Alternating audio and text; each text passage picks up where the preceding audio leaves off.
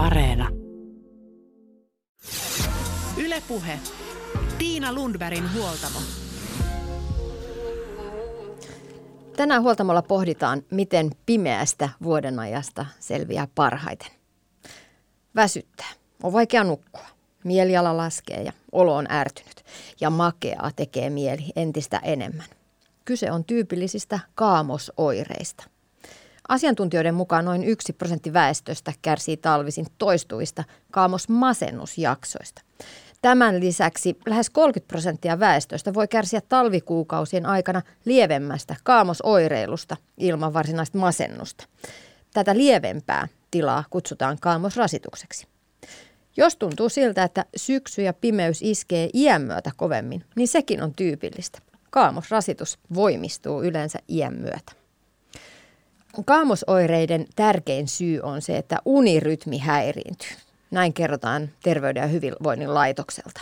Silloin unen laatu heikkenee eikä uni virkistä tarpeeksi. Aamun valo auttaa meitä heräämään. Talvella aamut ovat kuitenkin pimeitä ja se voi aiheuttaa uniongelmia. Tutkitusti tehokas itsehoitoväline on kirkasvalolamppu, jonka valossa kannattaa olla puolesta tunnista tuntiin joka päivä, mielellään aamuvarhain. Mutta miten muuten ottaa niskalenkkiä pimeästä syksystä ja kylmästä talvesta? Siitä puhutaan tässä jaksossa ensin verkkovalmennusyritys Dreamin toimitusjohtaja Mika Poutelan kanssa ja sitten toimittaja Tiina Torpan kanssa. Tiinan kanssa pohditaan sitä, miten kylmyys vaikuttaa hyvinvointiin. Ensin kuitenkin Mika Poutalan juttu sille. Kouluttajana hän haluaa auttaa ihmisiä voimaan paremmin – Millä konstein hän itse pitää kaamosoireita kurissa? Maailma paranee puhumalla. No kyllä mä näen, että se asia on niin semmoinen tosi pitkäjänteinen, eikä pelkästään tule silloin, silloin kun tulee pimeätä ja, pimeätä ja tämmöistä. Et, et mä näen, että se on kokonaisvaltaisen hyvinvoinnin niin kuin näkökulmasta. Eli siitä lähdetään liikenteeseen. Uni, uni on se ykkösasia mun mielestä. Sen jälkeen hyvä ravinto, riittävä liikunta. Ja totta kai kun tullaan pimeeseen aikaan, niin se oikeasti se kirkas valo, mitä normaalisti auringosta saa ja sitä ei saa nyt, niin se on mun mielestä iso asia, että sitä voisi tuoda jollain muulla sitten, esimerkiksi laitteella vähän enemmän siihen arkeen. Niin, tuossa Terveyden ja hyvinvoinnin laitoksen nettisivulla todetaankin, että se kirkasvalolamppu olisi itse asiassa se ykköskeino siihen, että millä voi lähteä auttamaan sitä esimerkiksi omaa unirytmiä ja heräämistä ja, ja muutenkin sitä kaamosajan, kaamosajan oireilua parantamaan. Joo, tässä on mulla semmoinen henkilökohtainen tarina, että kun mä luistelin mun viimeisiä olympialaisia 2018 vuonna, niin itse asiassa olympia komitea antoi jokaiselle urheilijalle kirkasvalon lampun siihen aikaero tottumiseen, kun me oltiin Etelä-Koreassa. Ja siellä oli pitkä aikaero. Ja sitten tavallaan kun me tultiin sieltä, niin, niin esimerkiksi meillekin oli ö, aikataulut silleen, että me kilpailtiin itse asiassa tosi myöhään. Niin mä pidin melkein Suomen rytmiä, jolloin mä silloin mä valvoin tosi myöhään ja mä nukuin aika pitkään. Niin silloin mun oli pakko käyttää sitä kirkasvalon lamppua, että mä tavallaan niin pystyn pitämään sitä rytmiä, mitä mä haluan. Niin silloin tavallaan huomasin sen, että hei, tässä on oikeasti niin apua. Tämä oikeasti vaikuttaa siihen, että minkälaista vuorokausirytmiä mä pystyn pitämään pitämään ensinnäkin, plus siihen, että oikeasti silloin yön aikana, kun ei ole sitä valoa missään muualla, niin silloin sitä saa tarvittaessa. Mutta totta kai, niin kun puhutaan kaamosmasennuksesta, niin pitäisi pyrkiä siihen normaaliin, tosi niin kuin täsmälliseen vuorokausirytmiin.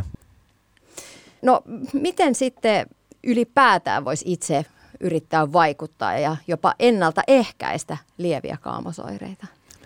Se on varmaan semmoinen asia, mitä kannattaa nimenomaan niin kuin miettiä, että, että oot sä semmoinen henkilö, kehen se vaikuttaa paljon, koska osaan ihmisistä ei juurikaan vaikuta erilaiset vuodenajat ja osalla sitä taas vaikuttaa. Jos sä koet, että, että mä oon selkeästi semmoinen ihminen, kehen se vaikuttaa, niin, niin sitä suuremmalla tavallaan syyllä. Yksi asia, mikä, mitä aika vähän puhutaan, on itse asiassa meidän niin kuin, suhteet. Eli ihmisiin, meidän väliset suhteet, lähinnä kavereihin, totta kai myös parisuhteet ja tämmöistä, mutta semmoiset merkitykselliset suhteet. Ja se, että sä voisit ruveta vaikka etukäteen jo niin kuin lyömään sinne kalenteriin, tiedätkö, kavereiden kanssa tapaamisia, sit kun sä tiedät, että alkaa tulee pimeitä ja tämmöistä kaamos, kaamosmasennusta yleensä ilmaantuu, niin enemmän näkisit niitä ystäviä. Jos et saa aikaisemmin nähnyt niitä hirveästi, niin sinne tavallaan buukkaisi niitä, koska aina semmoinen, se tuo piristystä kuitenkin, kun sä tavallaan pääset niitä sun hyviä suhteita niin kuin ylläpitämään. Niin se on ehkä yksi vinkki. Totta kai puhutaan esimerkiksi vitamiineista. Monesti esimerkiksi D, C-vitamiini, magnesium, mikä vaikuttaa myös nukkumiseen. Kaikki tämmöistä, että sä pitäisit huolen siitä, että sulla on oikeasti niin kuin elimistössä tarpeeksi näitä, näitä kyseisiä vitamiineja, mitkä totta kai vaikuttaa myös meidän sitten mielialaan. Tuossa on ehkä muutama vinkki. No liikunnasta puhutaan paljon myös kaamosoireilun ennaltaehkäisijänä. Kuinka paljon ja millainen liikunta on, on hyvää liikuntaa, jos puhutaan hyvinvoinnin näkökulmasta? Tuo on tosi vaikea kysymys ja sitten tavallaan niin sanoa siihen, että tämä nyt on se oikea. Mä itse rakastan aamuurheilua, että et, et, tota, mä tykkään niin aamulla käydä treenaamassa just sen takia, että musta siitä saa, niin kuin, sä heräät niin kuin, aika skarpisti ja sä saat semmoisen hyvän fiiliksen siitä koko päivään. Ää, ainut, mitä mä sanoisin, että mun mielestä parasta mahdollista urheilua ei ole tosi lähellä nukkumaan menoa. Sitten se rupeaa helposti vaikuttaa siihen yöuniin ja se on ehkä semmoinen, mutta en mä haluaisi lähteä sitä hirveästi kategorisemaan, mikä on hyvää liikuntaa ja mikä ei, mutta sen verran, että kyllä kerran kaksi viikossa niin pitäisi jollain tavalla ehkä niin sen liikunnan kautta hikoilla. Eli tavallaan, että jos sä ainoastaan vaikka kävelet, mikä on toki hyvää, ja sekin lisää meidän totta kai terveyttä ja hyvinvointia, mutta että sinne tulisi vähän semmoista niin kuin hengästyneempää liikuntaa, niin sitä kyllä meidän elimistö kaipaa. Ja ehkä myös ulkoilmaa nimenomaan, raitista ilmaa tässä, tässä vuoden ajassa. Että pitäisi jotenkin sitkeästi vaan lähteä ulos. Ehdottomasti. Ja mullakin siis, mä treenaan tällä hetkellä pääasiassa crossfittia ja se on mun semmoinen niin kuin liikuntamuoto, mutta se on pääasiassa aina sisällä.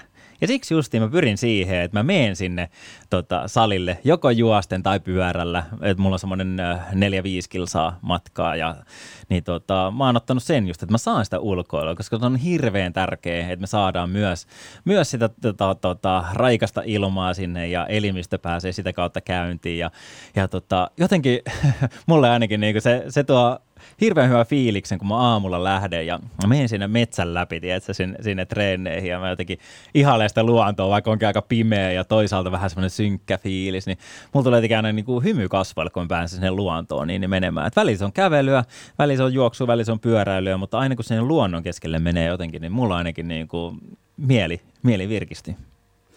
Niin, kyllä me aika usein kesäiseen aikaan, keväiseen aikaan tykätään liikkua luonnossa ja ihastella sitä luonnon kauneutta. Marraskuinen metsä ei ehkä lumoa sillä kauneudellaan, mutta jonkinlaista ehkä rauhaa sieltä voi saada ja ne luonnon, luonnon hyvät vaikutukset tulee, vaikka, vaikka ei olekaan kauniita kukkia maassa tai lehtiä puissa.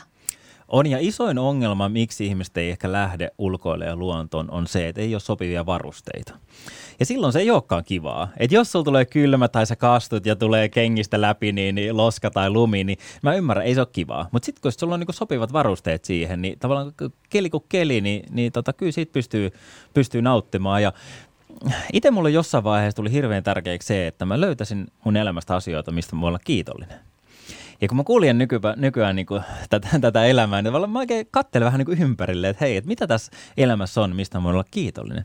Mitä enemmän asioita mä löydän mun elämästä, mistä voi olla kiitollinen, niin myös tavallaan se mieli pysyy koko ajan semmoisessa niin positiivisessa vireessä.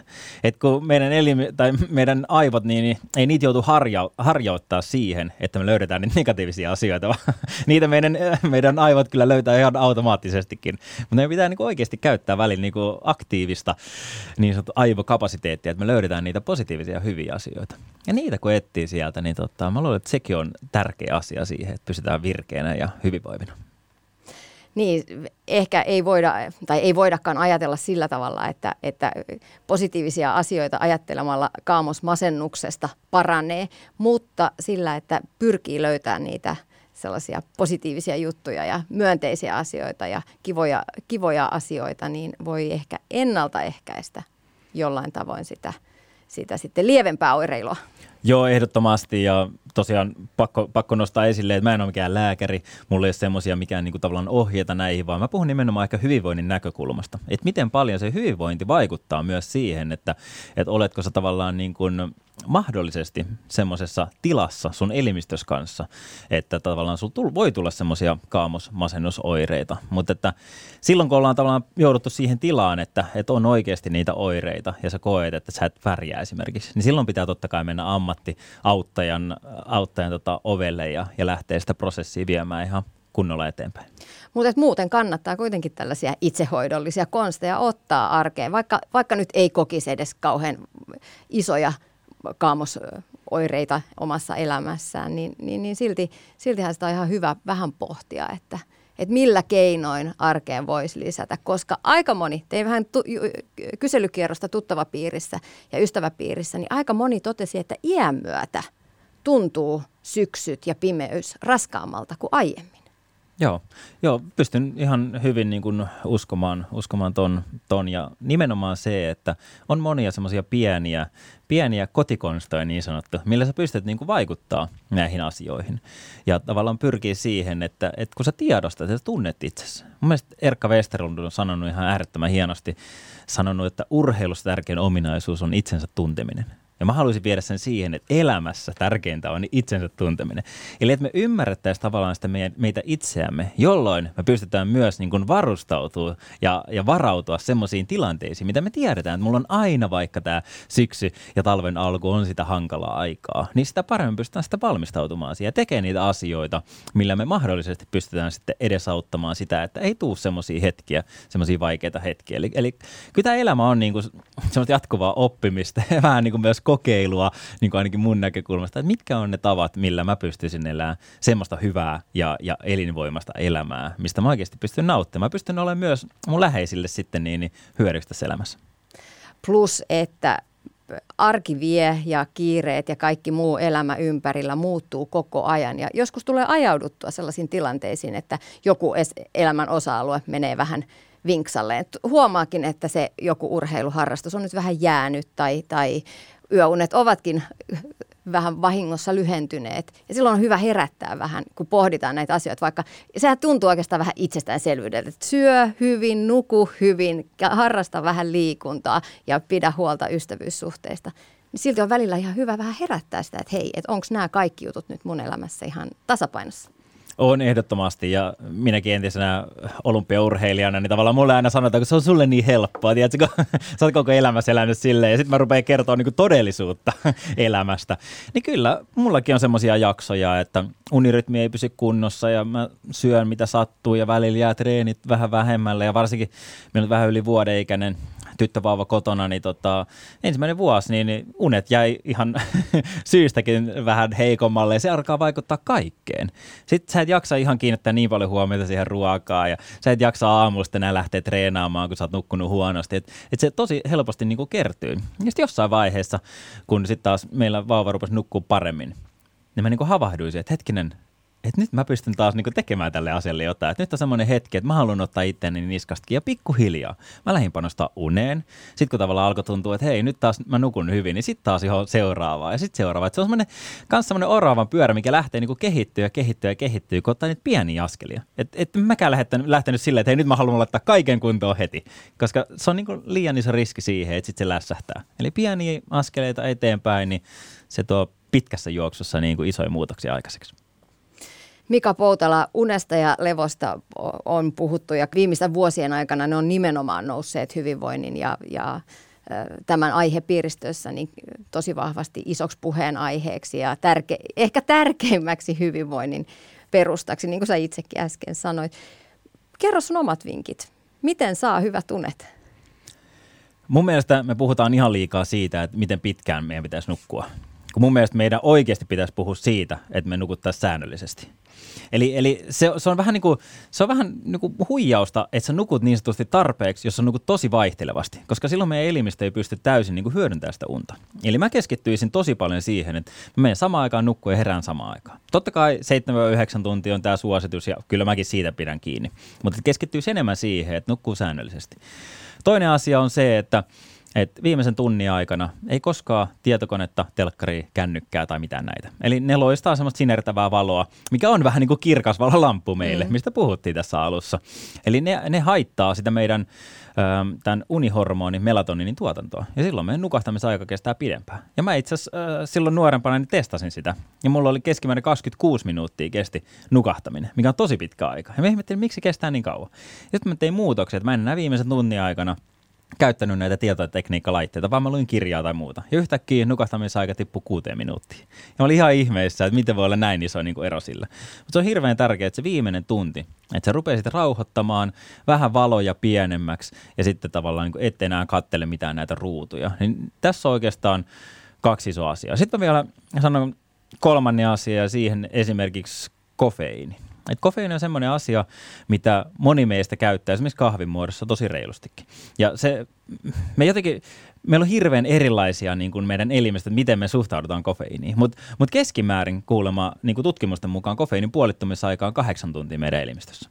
Eli jos me juodaan kello 12 lounaalla kahvia, niin illalla kahdeksalta puolet siitä kofeiinimäärästä on meidän elimistössä. Ja jos mennään tästä eteenpäin seuraavat kahdeksan tuntia, niin aamu neljältä yksi neljäsosa siitä lounaan kofeiinimäärästä on edelleen meidän elimistössä. Ja jos sun elimistö reagoi esimerkiksi kofeiiniin herkästi, niin se voi edelleen niin kuin vaikeuttaa sua huolimatta sitten, tai, tai jos mietitään, että jos juodaan vielä niin kuin lähempänä iltaa. Ja sitten se, mikä on niin kuin kofeiinissakin vähän väärin ymmärretty asia, on se, että, että yleensä me ajatellaan, että se kofeiini niin kuin, auttaa meitä pysymään hereillä, että pysymme virkenä. Eli sitten, että jos ihminen juo myöhään illalla kahvia ja se kuitenkin nukahtaa hyvin, niin se ajattelee, että ei tämä vaikuta muuhun.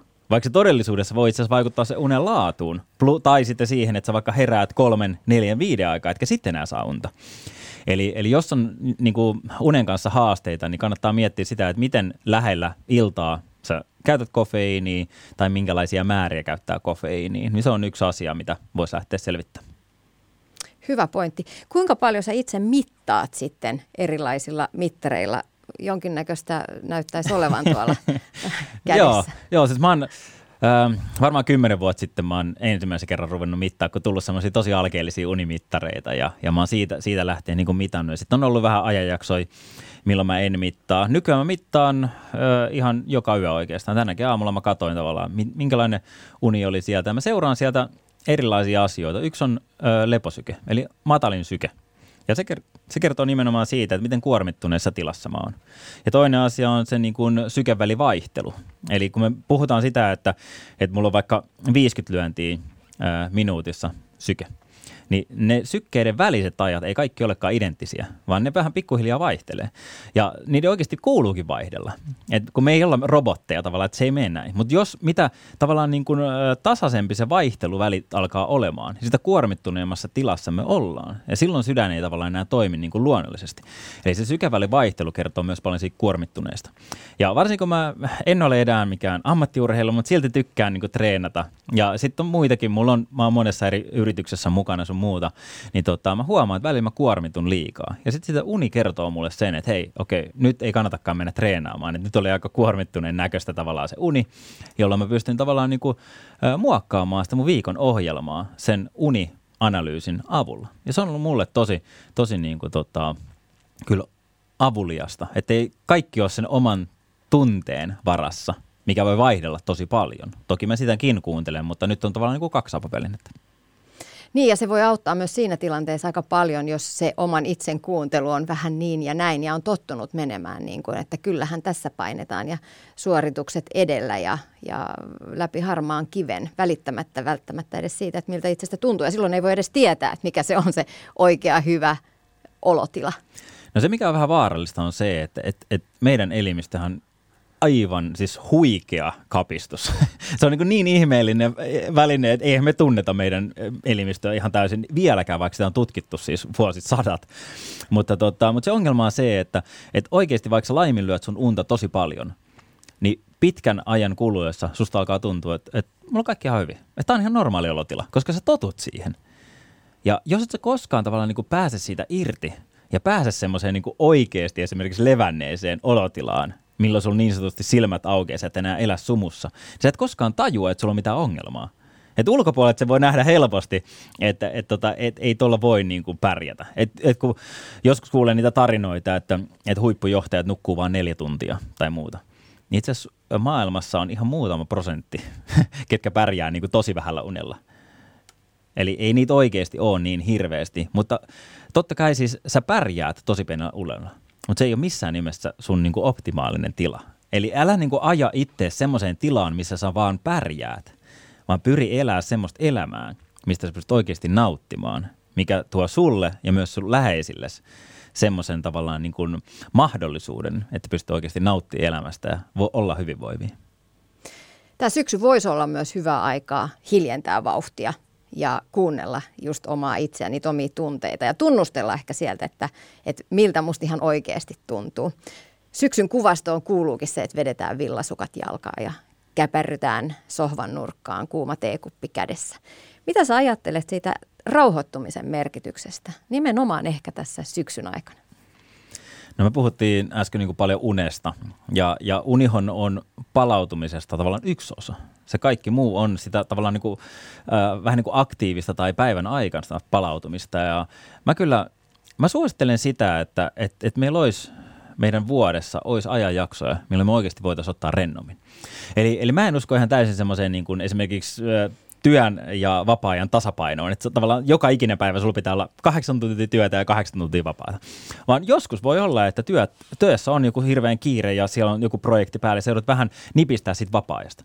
Mutta sitten sulla pitää jossain vaiheessa tulla myös se toisinpäin tavallaan, se balanssin takaisin ää, palauttaminen niin sanotusti. Sitten sulla on enemmän vapaata. Sitten sä voit tavallaan just ottaa se, hei nyt tää on sitä mun palautumisaikaa ja, ja nyt mä voin nauttia tästä ja mennä sinne sohvan, sohvan nurkkaan sen teekuppasen kanssa ja nauttia siitä, siitä hetkestä. Eli, eli ehdottomasti niin kuin, se, että pitääkö se olla just syksyllä, joillekin se sopii syksyllä, joillakin on ollut varmaan niin kuin kesälomien jälkeen alkanut tosi esimerkiksi raskas juttu, ja sitten sulla on tosi hyvä se syksyn aika niin kuin palautua siitä, siitä raskaasta jutusta. Jollekin toiselle se voi olla joku toinen aika. Se ei ehkä, mä en näe, että se on kriittistä, että mikä se aika on. Mutta se, että sä et voi niin kuin paahtaa koko ajan niin kuin täysillä, vaan on oltava sellaisia ajanjaksoja, että sä palaudut niistä raskaista hetkistä. Ja nyt meidän on hyvä ymmärtää, että se niin kuin palautumista tarvitaan myös kaikesta muusta kuin liikunnasta urheilusta. Eli me hirveän helposti niin ajatellaan silleen, että no en mä edes treenaa tai en mä edes liiku juurikaan, että enhän mä nyt tarvitse palautua. Mutta kun sen fyysisen palautumisen lisäksi itse asiassa tosi tärkeää olisi se, että myös meidän niin kuin kognitiivinen ja meidän aivojen palautuminen, että sille olisi aikaa. Jos me ei sille koskaan anneta aikaa, niin pikkuhiljaa meillä rupeaa ajatukset, jos muut puuroutumaan. Eli on hyvä muistaa, että, että vaikka sulta ei aina tuntuisi niin kuin fyysisesti, että sä tarvitset palautumista, niin se palautuminen silti voi olla ihan super tärkeää, että tavallaan se kokonaisvaltaisesti voisit olla hyvässä tilassa. Ja palautumista voi olla siis myös sitten tässä tapauksessa se, että lähtee ulos kävelylle. Että ei, ei vält- palautuminen ei aina myöskään ole sitä, että pötkötetään vaan sohvalla vaakatasossa. hyvä, hyvä korjaus. Mm, Mutta äh, tärkeää olisi löytää se tasapaino tekemisen ja olemisen välillä. Se on aika vaikea löytää. Miten sä itse huippuurheilijana muistit ja maltoit myös hiljentää ja levätä? No ensinnäkin mun mielestä on hirveän tärkeää, että me ollaan armollisia itseämme kohtaan.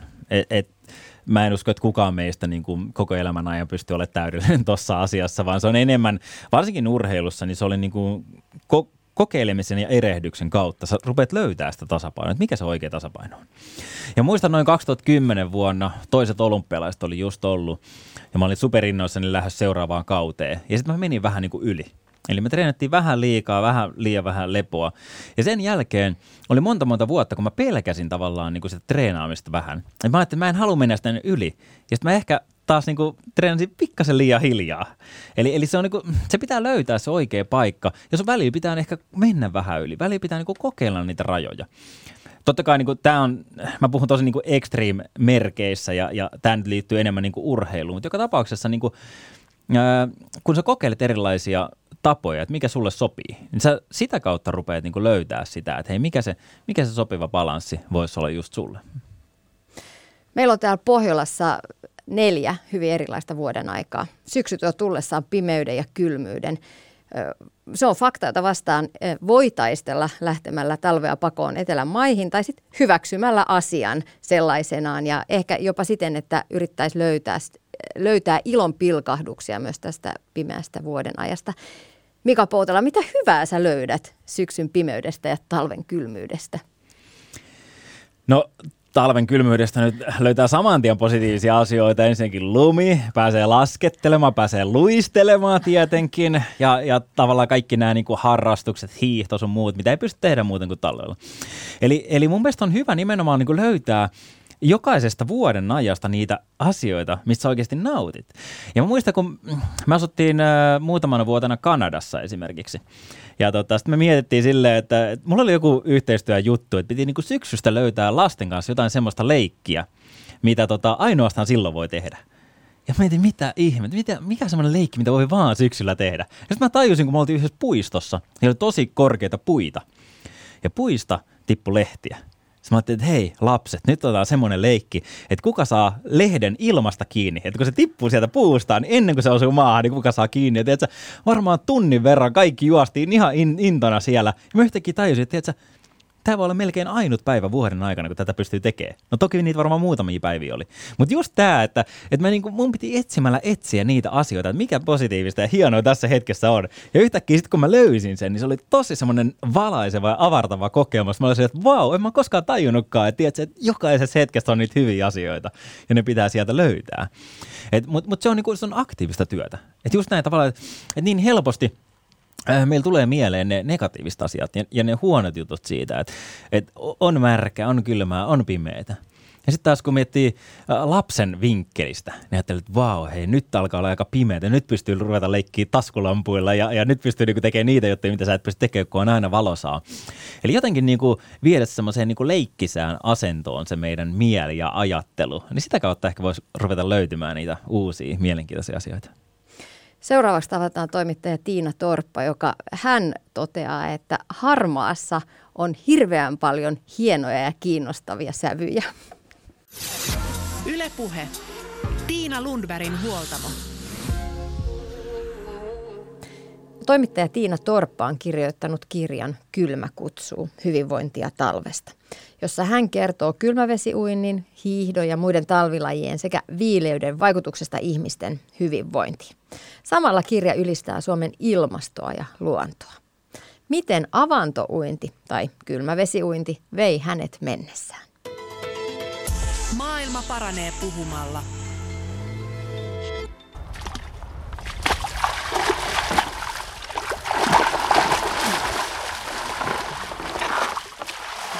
No mä olin tota, yli 20 vuotta sitten, itse asiassa täsmälleen 24 vuotta sitten syksyllä tai syyskesällä, niin mä olin aika ryytynyt. Mulla oli puolivuotias vauva ja toinenkin lapsi oli suhteellisen pieni ja mä elin silloin semmoisia ruuhkavuosia ja kävin töissä ja yöt imetin ja sitten mä olin monesti ajatellut jostain syystä kylmävesiuintia, mutta ei ehkä ollut lähellä sellaista paikkaa ja muuta. Silloin mä sitten, ai mä olin lukenut sieltä, mistä me saadaan paljon viisasta tietoa, eli naistenlehdistä, että voi aloittaa silleen, että jatkaa kesäuintia. Ja sitten mä tein niin ja lähelläni oli avantopaikka silloisen kodin lähellä ja rupesin sitten käymään.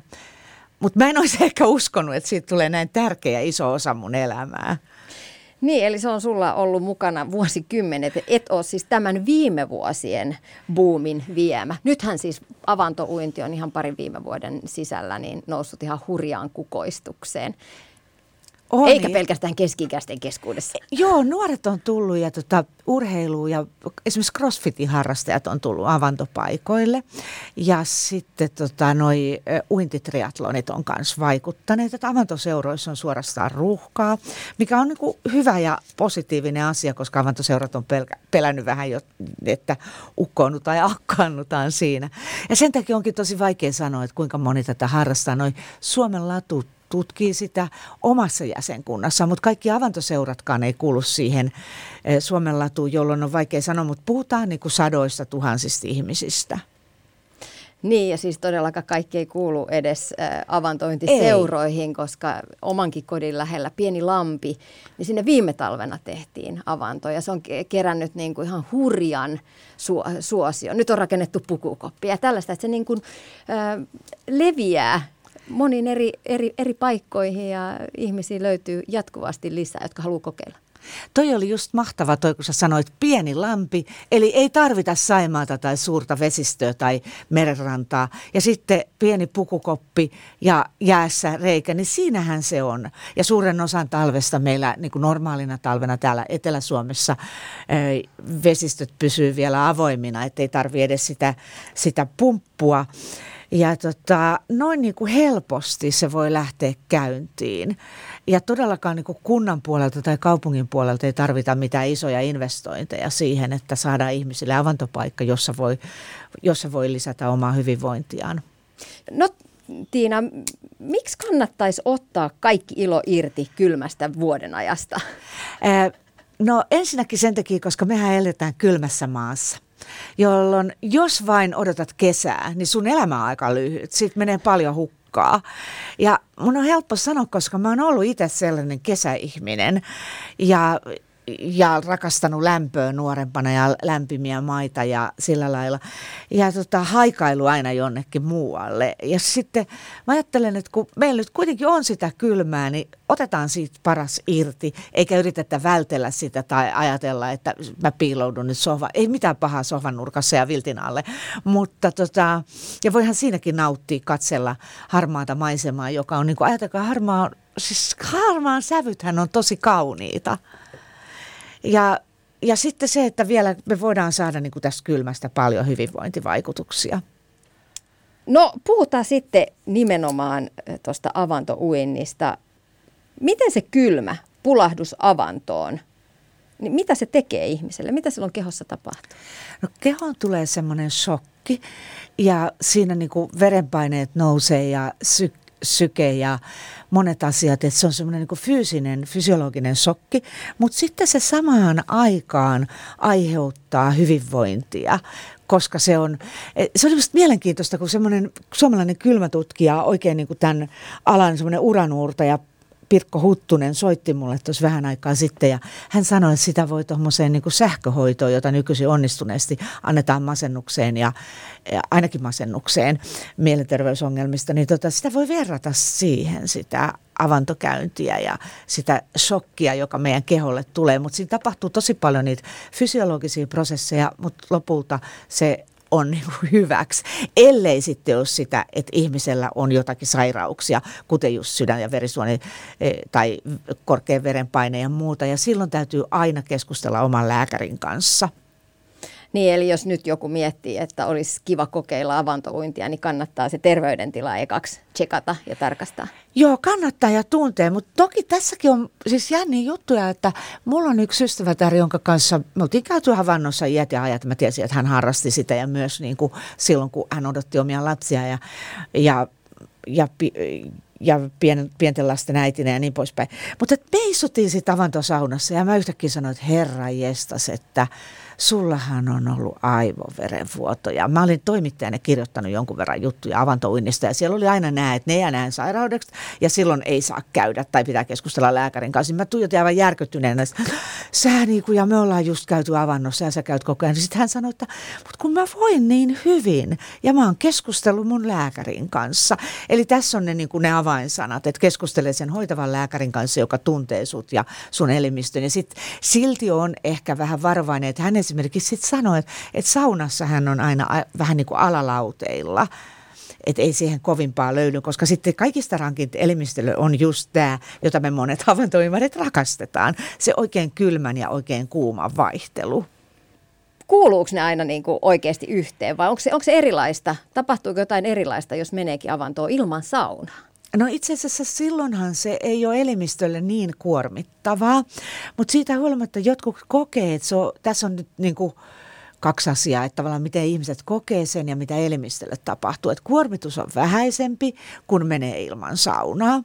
Mutta sitten monet avantuimarit kokee, ja mä ehkä itse kanssa, että se vaikutus on jossain määrin se, niin kuin minkä sä itse tunnet. Sitten on tietenkin eri asia ne niin kuin sun kehon fysiologiset vaikutukset, joita voitaisiin mitata. Mutta se, minkä sä itse tunnet, niin se tuntuu jopa voimakkaammalta. Jää niin kuin pit, pidemmäksi aikaa se kylmä kulkemaan sinun kanssasi kun käyt ilman saunaa. Mutta sitten saunahan on ihana ja rentouttava ja saunalla on paljon niin kuin hyviä terveysvaikutuksia, joita viime vuosina on tutkittu ja ne on, ne on niin kuin tosi upeita. Et mä itse rakastan saunaa, mutta mä oon sekakäyttäjä sen takia, koska se mahdollistaa mulle mun nykyisellä, mä oon muuttanut Helsingistä maalle, niin mun nykyisellä paikalla ei ole saunaa ja musta on ihan, ihan kiva käydä siinäkin. Ja myös Helsingissä mä kävin aina välillä ilman saunaa, että mitä nyt oli tarjolla. No sitten kun ollaan siinä tilanteessa, että ollaan menossa sinne, sinne kylmään avantoon, hyiseen veteen ja, ja todellakin kiipeää niitä portaita pitkin sinne. Varpaat tuntuu kylmiltä ekaksi. Sitten kun pääsee sinne veden alle, niin tuntuu nimenomaan, että se henki salpautuu.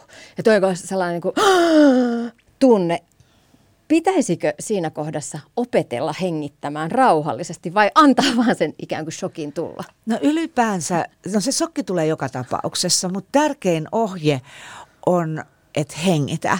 Ja yritä hengittää syvään ja rauhallisesti. Ja kun sen hengittämisen muistaa, niin se on ehkä helpompaa olla siellä. Mä just luin tuolta Facebookista avantoimareiden ryhmässä semmoisen mielenkiintoisen, että joku sanoi, että hän ei ollenkaan ui, vaan hän on vaan siinä rantavedessä ja hengittää. Ja mä itse sitten kokeilin tätä, mä uin vähän, kun nyt vedet ei ole vielä kauhean kylmiä, niin pystyy uimaan pikkumatkan. Mutta sitten kun tulin laiturille, mulla on tapana siinä vähän venytellä selkää ja niskaa ja noin siinä laiturilla roikkuu tai oikeastaan portaista roikkuen, niin nyt mä vaan jäin siihen hengittämään. Mulla oli siinä vaiheessa jo aika kylmä.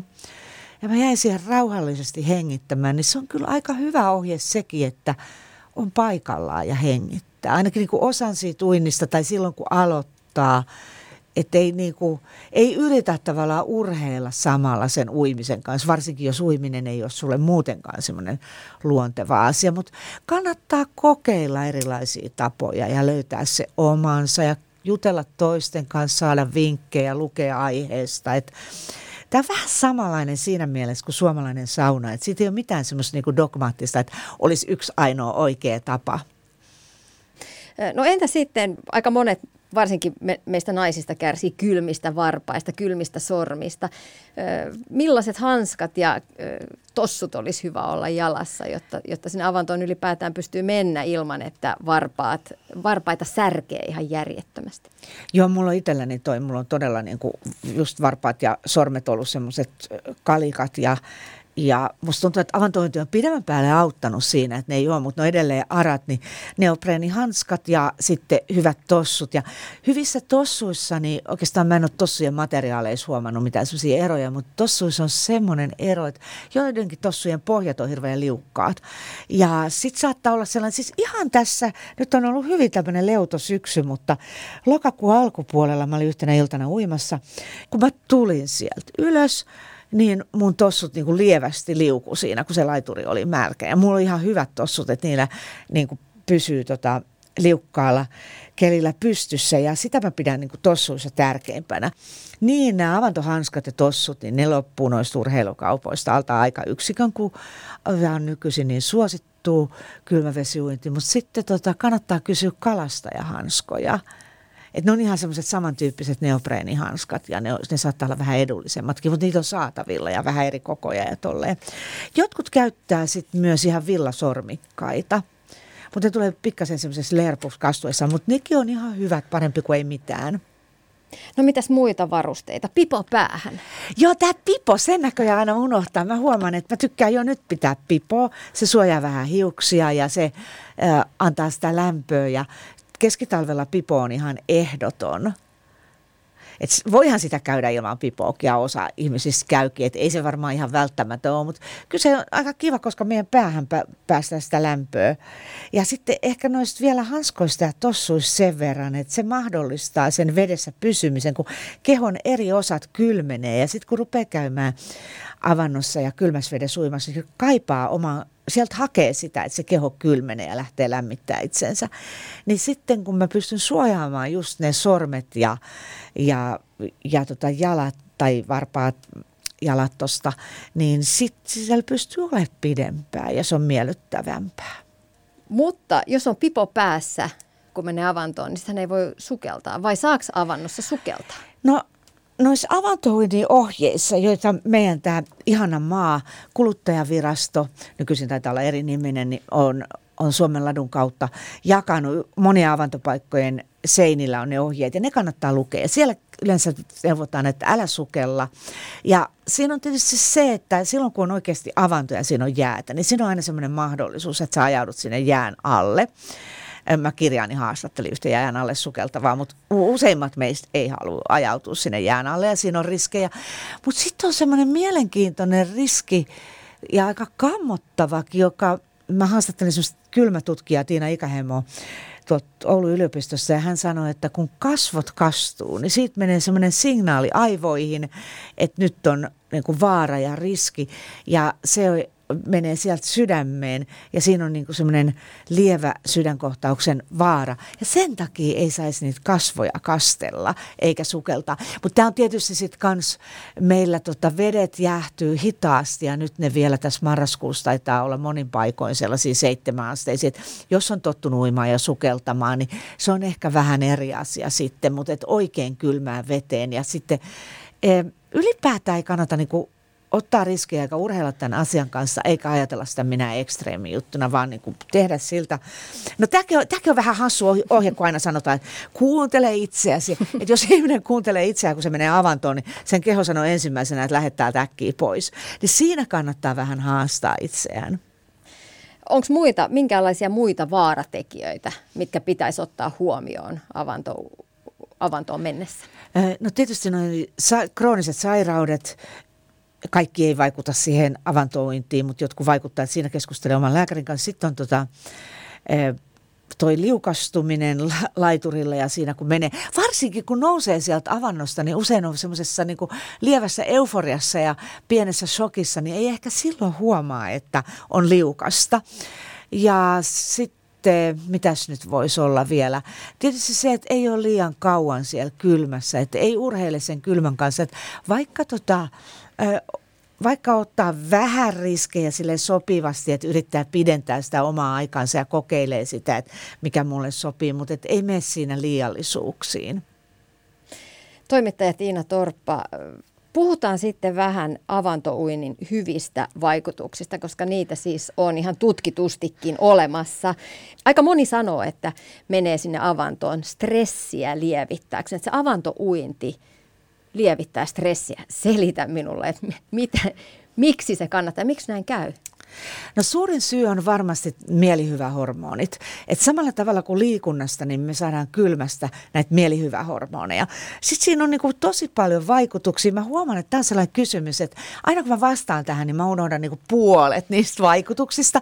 Ja sitten siellä mennään niinku aika vaikeisiinkin tieteellisiin asioihin, joita on parempi kysyä tutkijalta, niin ne tulee ne vastaukset suvereenimmin. Mutta me saadaan mielihyvää siitä, kylmästä, mutta se tulee vähän niin kuin kiertokautta, että ensin täytyy mennä vähän niin kuin epämukavuusalueelle, jotta saa sen ihanan mielihyvän. Ja sitten tietysti siitä tulee myös sitä onnistumisen tunnetta, että vautsi mä menin sinne, mutta myös ihan semmoista, niin kuin, että jos mä nyt selitän tämän jotenkin oman kokemuksen kautta, niin musta tuntuu välillä, että sekä mun niin kuin keho että mieli on jumissa. Ja se ei tarvitse olla edes mikään semmoinen niin suuri stressi, vaan niin kuin asiat, työ ja elämä ja mun ajatukset, niin ne niin kuin jumittaa ja jää jollekin radalle ja vähän semmoiseen niin kuin marttyyrimaiseen tai valitus tai mä en pääse niin kuin jostain semmoisesta ajatuskierteestä ulos. Sitten kun mä menen sinne veteen, kaikki ne mun palikat, nämä niin kuin fyysiset palikat mun kehossa, mun, mun jumittuneet hartiat tai olkapää, joka tulee tuohon eteen tai joku joku muu jumi, niin se on niin kuin järjestynyt uuteen uskoon. Ja ihan samalla lailla mun mieli on järjestynyt, mun ajatukset on järjestynyt. Mä näen mahdollisuuksia ja, ja mä voin paremmin ja, ja mä löydän niin semmoisia reittejä ulos niistä mun jumittavista ajatuksista. Ja tämä on jotenkin hirveän hienoa. No, monet talviuimarit neuvoo aloittamaan talviuinnin jo kesällä ja sitten vain jatkamaan. No entä nyt, jos se homma unohtuu ja marraskuussa päättääkin ryhtyä kokeilemaan? Miten lähtee liikkeelle? No marraskuu on ihana aika, koska silloin se tuo siihen jotain valoa sun päiviin.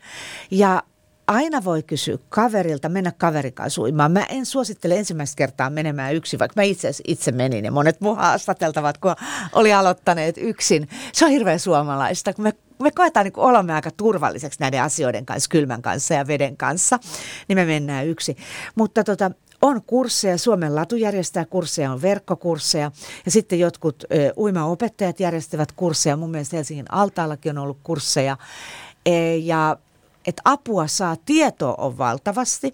Kannattaa kannattaa hakea tietoa. Ja sitten jos on kavereissa sellaisia ekstriimurheilijatyyppejä, niin ei kannata ensimmäisenä kuunnella heidän neuvoja, vaan tota, tätä yleistä tietoa hakea ja just, että miten se tehdään ja lähteä kokeilemaan. Tämä on hirveän hyvä aika aloittaa tämä marras, jatkuu, koska vedet eivät ole vielä kylmimmillään, paitsi ihan ehkä pohjoisimmassa Suomessa. Ja sitten tota, sit vaan jatkaa sitä. Ja säännöllisyys on siinä aloittaessa tärkeää, ettei esimerkiksi tule semmoisia muutaman viikon pausseja. Ja jos tulee, no flunssan takia tai me, muiden menojen takia voi tulla, niin sitten vaan niin kuin sitkeästi jatkaa. Ja täytyy sanoa, että vaikka mä oon näin kauan käynyt, niin jos mulla tulee pitkä paussi, niin musta tuntuu välillä, että mä joutuisin ikään kuin aloittaa alusta. Mutta sitten mun keho kyllä sanoo, että ai tämä on tuttu juttu.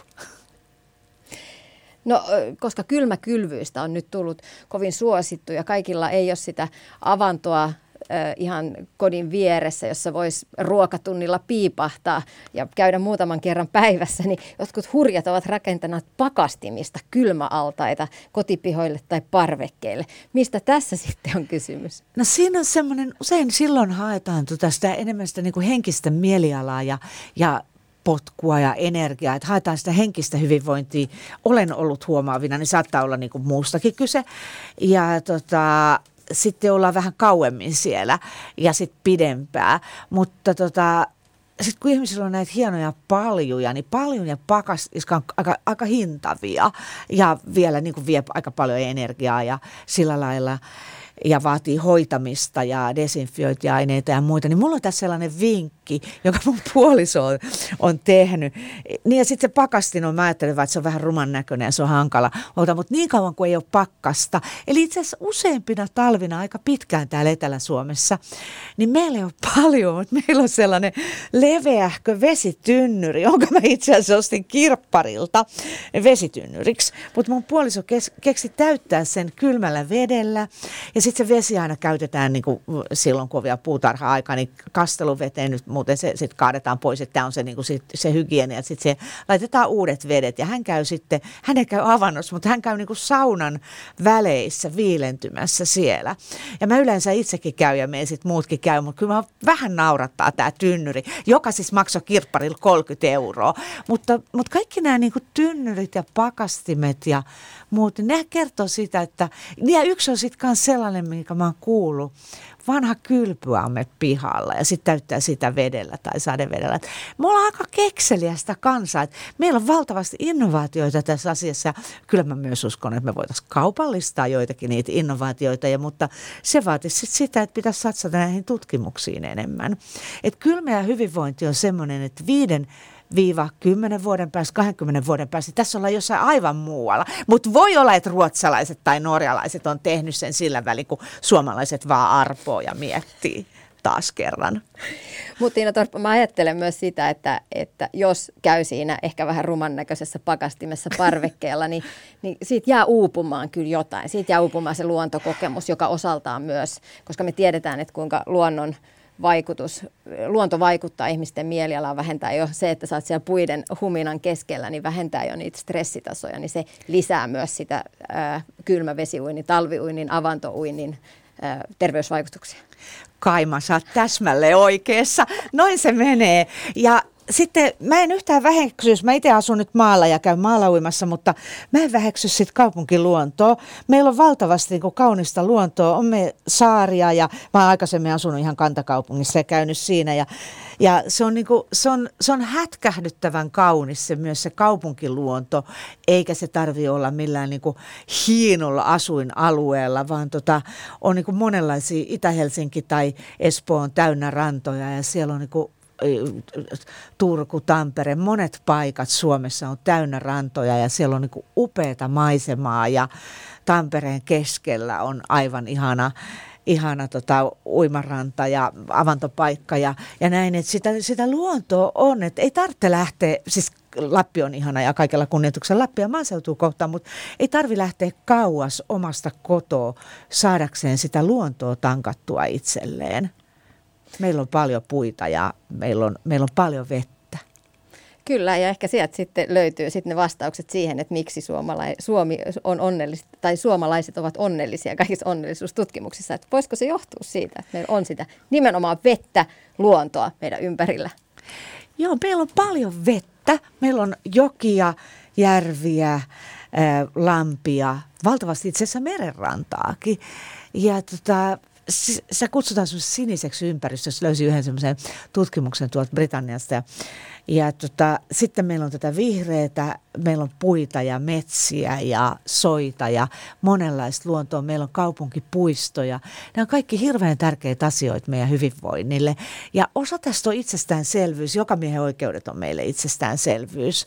Ja se, että me päästään luontoon. Monissa maissahan ei me tavalliset ihmiset päästä, rikkaat vaan pääsee luontoon.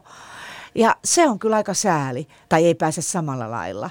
Että et tämä on sellainen asia, jota mun mielestä meidän pitää vaalia. Että samalla kun me vaalitaan meidän niin luontoa ja vesistöjä ja tietysti ilmastoa ja, ja monia asioita, vesien puhtautta ja noin, niin meidän täytyy vaalia myös meidän jokamiehen oikeuksia, joka on meidän niin kuin tämmöistä kulttuurista ja henkistä perintöä. Aivan niin kuin fantastinen keksintö. Ja, ja sitten sekin, että ei sinne niin kuin ei se ole pelkästään viikonloppuisin tai lomalla tai silloin, kun lähtee matkalle, vaan me päästään useimmat meistä, niin me päästään sinne työpäivän jälkeen tai työtauoilla. Suomessahan on nyt, nyt aivan fantastista tutkimusta esimerkiksi siitä, että miten kesken työpäivän luonto voi elvyttää. Se, että me ruvetaan tykkäämään kylmästä ja ulkoilemaan, niin eihän se tee meistä niin kuin nuoria, kauniita, menestyviä ja onnellisia. Mutta tota, no ehkä onnellisia jonkun verran. Eikä se niin kuin selätä meidän elämän suurimpia haasteita välttämättä, mutta me saadaan niin kuin ehkä sitä omaa voimaa takaisin. Ylepuhe. Tiina Lundbergin huoltamo. Näin totesi toimittaja Tiina Torppa. Mika Poutala, onko avanto sulle tuttu? No kyllä avanto on tuttu, mutta liian harvoin tulee mentyä. Ja mä itse just, just luin, itse asiassa varmaan hänen, hänen kirjan tässä muutamia viikkoja sitten, ja olin taas, että voi, että olisiko tämä se talvi, kun mä aloitan, niin, niin talvi uinnin. Ja tota, jos mä asuisin lähempänä jotain niin kuin avo, avovettä, niin varmasti sitä tekisin, mutta mulla se on niin kuin pari kertaa vuodessa, että mä käyn jossain paikassa, ja yleensä siihen kyllä kuuluu sauna. Et, et mua oikein puistattaa niin ajatus, että mä menisin avantoon ilman saunaa, että et se, on, se on mulle semmoinen niin juttu, mutta se on todella siis todella raikastavaa ja voin hyvin kuvitella, että siihen ei varmaan helposti koukkuu. Käytitkö urheilijana minkä jonkunlaisia kylmähoitoja tai kuuluuko silloin ne ohjelmaan? Meillä oli tota, ajanjaksoja, milloin niin tavallaan ne tuli e, ilmi. Muistan yhden, esimerkiksi Yhdysvalloissa oltiin Salt Lake Cityssä leirillä – just sanotaan kolme-neljä kuukautta ennen, ennen mun toisia olympialaisia 2009 vuoden lopussa. Ja, ja silloin tämä oli semmoinen niin trendi. Ja silloin me käytiin ihan kaupasta ostaa isoja jääsäkkejä ja, ja, ja me treenin jälkeen sitten laitettiin semmoiseen johonkin pieneen, pieneen tota, tämmöiseen paljuun niin, niin tota vettä, jääkylmää vettä ja sitten niitä, niitä jäitä sinne. Ja sitten meillä oli siinä tämmöinen porealas, kuuma porealas vieressä. Ja me oltiin aina minuutti kylmässä ja minuutti kuumassa ja mentiin pari kertaa edes takaisin. Ja, ja tota, täytyy sanoa, että semmoista niin selkeää fyysistä hyötyä me ei siitä huomattu ja sen takia ehkä se jäikin aika nopeasti. Mutta mä olin tosi mie- kuin kiinnostunut siitä ja, ja mä halusin niin kuin selvittää, että, että miten se toimii ja tota niin, niin. sitä edelleen tehdään jonkun verran. Mutta sitten ollaan edelleen mun mielestä niin kuin vähän sille kahden vaiheella, että, että onko se urheilija hyvä vai huono. Et yksi, yksi asia, mitä itse asiassa puhuttu siitä on se, että kun urheilija tekee harjoituksen, niin hänellä on tarkoitus, että tavallaan ne, ne lihakset vähän niin kuin vaurioituu, että sitä kautta voi kehittyä. Ja sitten taas kun sä meet heti kylmään, niin se rupeaa saman tien tavallaan niin kuin parantaa ja auttaa niitä, mikä ei välttämättä olekaan toivottua. Että kun se tarkoitus oli tavallaan niin kuin hajottaa niitä lihaksia, jotta palautumisen kautta tavallaan sitä kehitystä voi tulla. Eli, eli tämä ehkä esimerkkinä tavallaan, että – että vaikka se tavallaan niin kuin toimisi siihen tarkoitukseen niin sanotusti, niin se ei välttämättä kuitenkaan niin kuin siihen urheilijan kontekstiin olekaan sopiva. Joillekin varmaan on, esimerkiksi kilpailuissa, milloin se on pakko mahdollisimman nopeasti palautua ja sä et halua niinkään, sä et keskity siihen, että onko siitä treenistä sitä hyötyä, vaikutusta, niin silloin esimerkiksi se on varmasti tosi tärkeä. Mutta semmoinen asia, mistä varmasti ollaan monta eri mieltä. Jos ajattelet sitten Mika Poutala luistelijana, talvilajin harrastajana ja muutenkin aktiivisena liikkujana, kylmyyttä ja urheilua yhdistettynä, niin mitä pitää ottaa huomioon kylmässä urheillessa? No kyllä se on tosi tärkeää, että sä pysyt lämpimänä. Et, et vaikka puhutaan niin kylmässä urheilemisesta, niin ensimmäinen asia on se, että sä pysyt lämpimänä, jos ei nyt oteta avantointiin mukaan. et siellä ilmeisesti on ta- ta- tavoitteena, että vähän kylmettyy. Mutta tota, eli mä pitäisin huolta siitä, että ensinnäkin nivelet pysyy lämpimänä. Esipolvet, kyynärnivelet, kaikki tämmöiset. Ja totta kai mun mielestä esimerkiksi kurkku, eli, eli että on jonkunlaista kauluriisun muuta ja tämmöistä. Mutta sitten on myös se, että ei kannata niinku pukea liikaa. Et, et, tosi moni tekee sen virheen, että kun sä lähdet kylmässä urheilemaan, niin sä, tiedät, sä lyöt hirveät toppatakit päälle. Ja sitten kun sä oot viisi minuuttia treenannut, niin sit sä oot ihan läkähdyt. Eli se pitää löytää semmoinen sopiva, ja varsinkin jos sä lähdet hiihtämään tai jotain semmoista, tiedät, että teet jonkun ajan aktiivista työtä, niin se on itse asiassa ihan hyvä idea, että kun sä lähet, niin sulla pitää tuntua vähän viileältä. Ja silloin sulla on yleensä sopivasti vaatetta päällä. Eli tota, siitä, siitä vaan eteenpäin. Mutta mä itse rakastan esimerkiksi merinovillaa nykyään, nykyään niin tota urheillessa. Et se on niin mukava, se poistaa sen hien tunteen siitä iholta, plus että ne ei rupea haisemaan ja kaikkea tämmöistä. Että et sitä mä itse niin tänä päivänä käytän tosi paljon niin, niin urheillessa. No nyt me tiedostamme taas äh, tämän keskustelun jälkeen, että mitä kaikkea voikaan tehdä, jotta syksyn saisi selätettyä, mutta aina se tieto ei riitä. Miten saisi itsensä kiskottua avantoon tai lenkille tai nukkumaan silloin, kun pitäisi, kun se arki joskus vie? Millä motivoida itsensä tekemään nämä kaikki hyvät asiat oman hyvinvointinsa suhteen? Niin, tämä on varmaan se tämän keskustelun vaikea kysymys, että, mutta mä yritän lyhyesti tiivistää muutama asia. Ensimmäinen asia, jos haluat muuttaa jotain sun tapoja tai sun elämästä, sulla pitäisi olla tosi selkeä syy, minkä takia. Eli mitä selkeämpi syy sulla on, minkä takia sä haluat tehdä niitä, niin sitä helpompi sun on muuttaa tapoja. No sitä kautta yleensä muodostuu myös se motivaatio. Jos ei synny, sun pitää miettiä, että no mikä voisi sua motivoida. Eli siihen voi löytyä myös erilaisia asioita. Mutta sitten me tullaan mun mielestä siihen, että et, et esimerkiksi tavoitteen asettelulla mua itteeni auttaa hirveästi tavallaan niin tekee uusia erilaisia asioita, kun mulla on joku tavoite. Ja varsinkin, jos mä sanon sen julkisesti, sen tavoitteen vaikka tuolla sosiaalisessa mediassa tai jossain, niin totta, se on taas se pieni positiivisen hyvän paineen. Ei sovi kaikille, mutta joillekin toimii. Ja sitten oikeastaan mä miettisin vielä sitä, että et, et tee suunnitelmia. Et, et tota, suunnittele ne esimerkiksi ne, ne avaintointipäivät valmiiksi, laita illalla jo kaikki kamat valmiiksi, että sun ei tarvitse silloin aamulla lähteä etsimään niitä, vaan sulla on kaikki valmiina aamu, kun sä heräät, niin sä voit saman tien siitä lähteä menemään. Et, mitä paremmin sä oot sen suunnitellut, niin sitä sä tuut tekemään. Ja ehkä vielä viimeinen vinkki on se, että et ota joku kaveri siihen mukaan että kun sun kaveri odottaa siellä avannolla, niin se on aika noloa, jos et sä itse ilma, ilmaannut sinne. Eli tavallaan niin kuin, eh, se on ihan sallittu niin kuin hyödyntää tämmöisiä heittomerkeissä vippaskonsteja positiivisen asioiden niin kuin tekemiseen. Eli tavallaan niin kuin käytä kaikkia näitä pieniä vinkkejä hyväkseksi, ne mitkä tuntuu sulle itselle luontevalta. Lopuksi vielä Mika Poutala syksyn selätykseen. Tee edes tämä. Mä sanoisin, että tee edes tämä on se, että sä nukkusit säännöllisesti. Se on, se on oikeastaan se tärkein asia. Ja siihen, jos mä saan ottaa pienen lisäbonuksen, niin käytä aamulla sitä kirkasvalolamppua. Heti kun heräät, niin kirkasvalolamppua siihen asti, kun lähdet töihin. Ylepuhe. Tiina Lundbergin huoltamo.